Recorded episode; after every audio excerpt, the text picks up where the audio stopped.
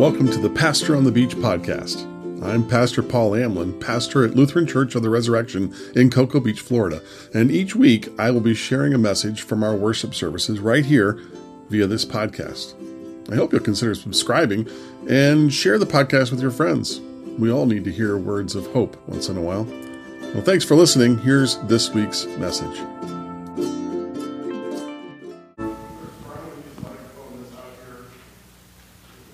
Out here. The Holy Gospel according to Luke. Glory to you, O Lord. Could you not hear me now? Okay. Let's try that again. The Holy Gospel according to Luke. Glory to you, O Lord. Ah, that's much better. This is the Magnificat. We use this as a part of the sung liturgy on Wednesday nights. It is also an appointed text for today. So we're going to read it a little bit differently. It's going to be read much like a psalm. So I'll read the plain text parts and you will respond with the bold text. Fair enough? My soul proclaims the greatness of the Lord. My spirit rejoices in God my Savior.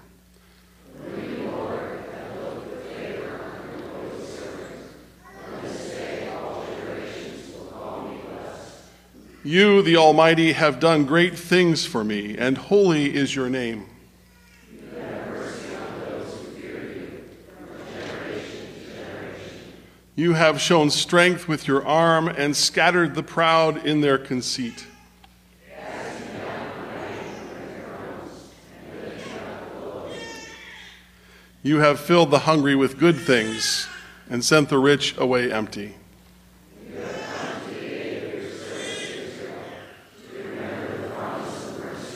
The promise made to our forebears, to Abraham and his children forever. The gospel of the Lord. Praise, Praise to you, O Christ. You may be seated. That is one of the texts that is often used as a psalm during the Christmas season.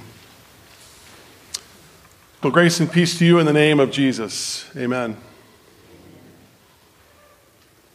For those who are interested in counting, I have written down the number of times that I will say the word J O Y in the sermon. I'm not suggesting that you have to do that, but for some people it helps. Two weeks ago, we spoke about hope. That one right there. Last week, we spoke about, anybody remember? Peace. Very good. And today, it is joy. I anticipate that you may think about joy in a new way by the time we are finished. Visit any bookstore, and there you will find literally hundreds of options in a section on self-help and happiness. Most of us think about joy as being the same thing as happiness, but as we've discussed with our children's time, they are not quite the same. Happiness is often tied to the actions or experiences or can be situational. It is not the same thing as joy.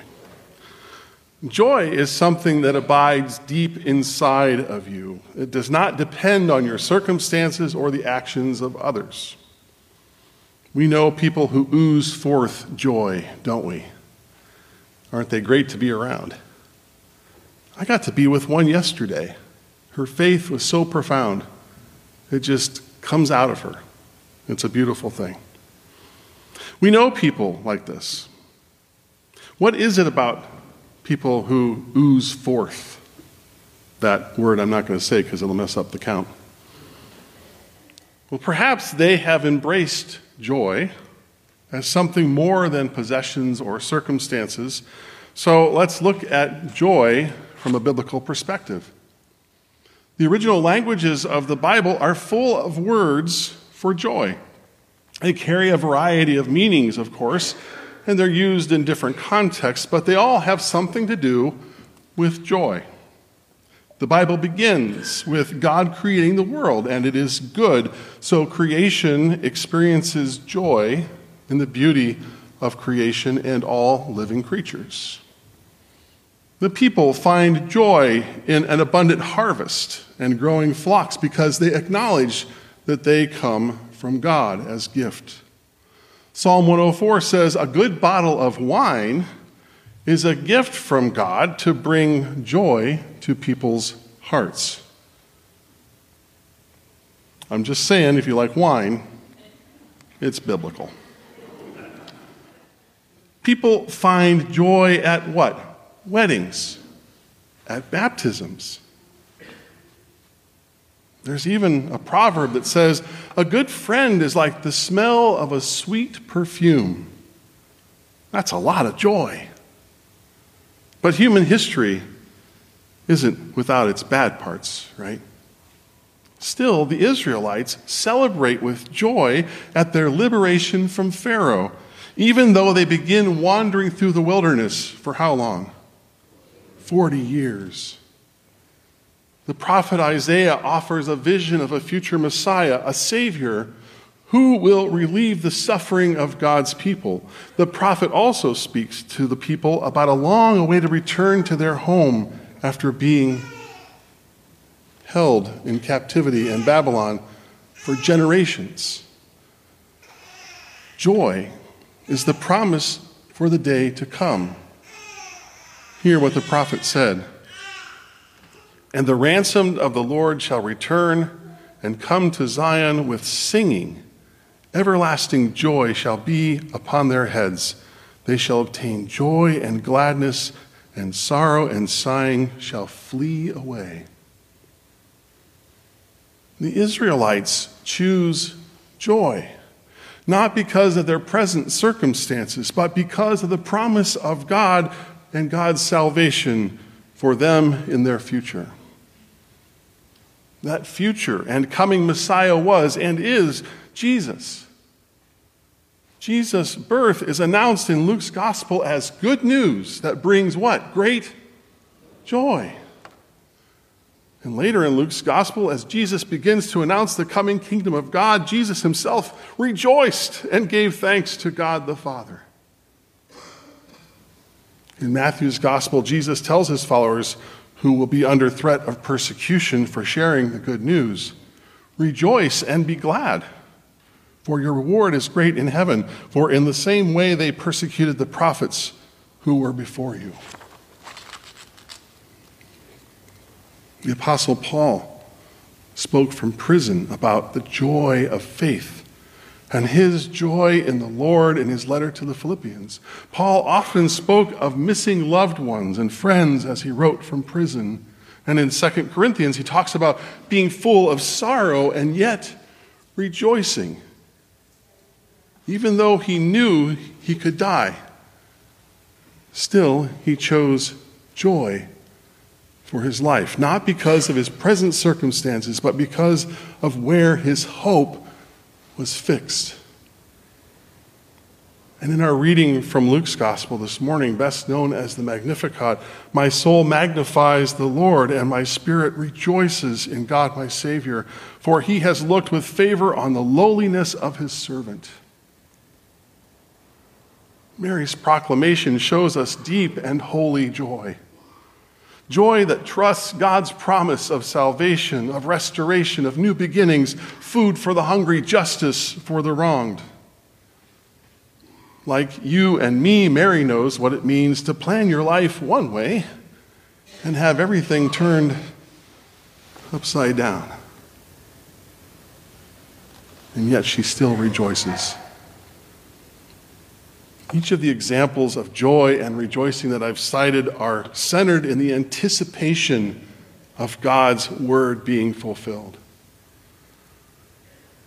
I can remember uh, the long wait for Christmas morning as a child, counting down the days with great anticipation for the big day and the good stuff wrapped under the tree. Anybody else? Some days seem to last forever. Ugh. And yet, just as suddenly, the much anticipated day came and the countdown was on for next year. As an aside, I drive my wife crazy because I do keep track of how many days it is till Christmas every year. There's an app for that. The Israelites waited with anticipation for what? The good stuff. As a way of life. ever trusting that God would remember God's promise to them. That's the joy the Apostle Paul wrote about, and it's the joy that the people of faith chose to live into, even as their lives were a struggle. God's promised day of joy cannot wait.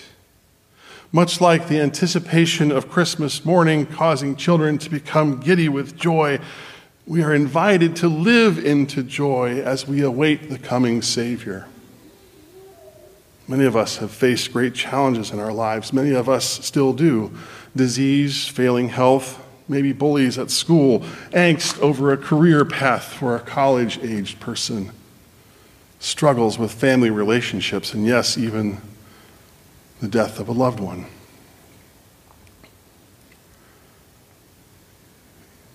Yet in the midst of all that challenges us, joy beckons. God waits with you. God's promised salvation is with you. It's for you. And God understands our human pain and suffering in a unique way because of Jesus Christ. It can be hard to feel joy in the midst of our struggle. Sometimes we need help to remember the joy we share in the kingdom of God. That's why we gather here.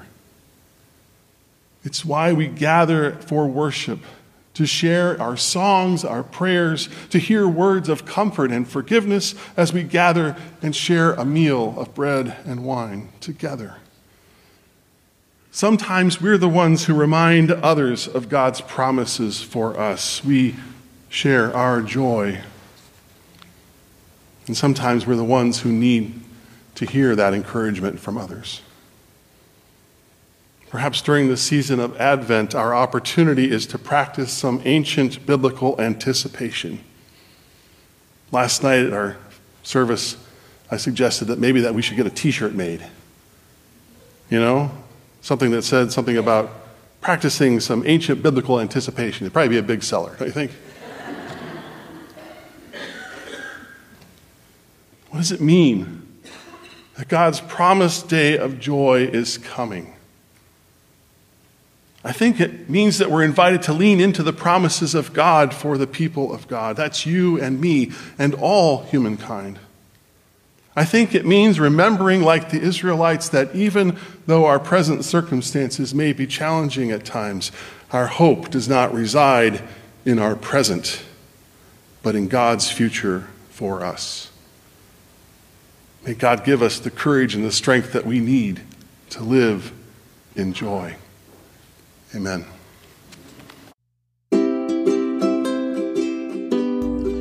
Thanks for listening. I hope that this week's message has given you something to think about and given you hope that you are loved by God. To learn more about Lutheran Church of the Resurrection, please visit go resurrection dot com.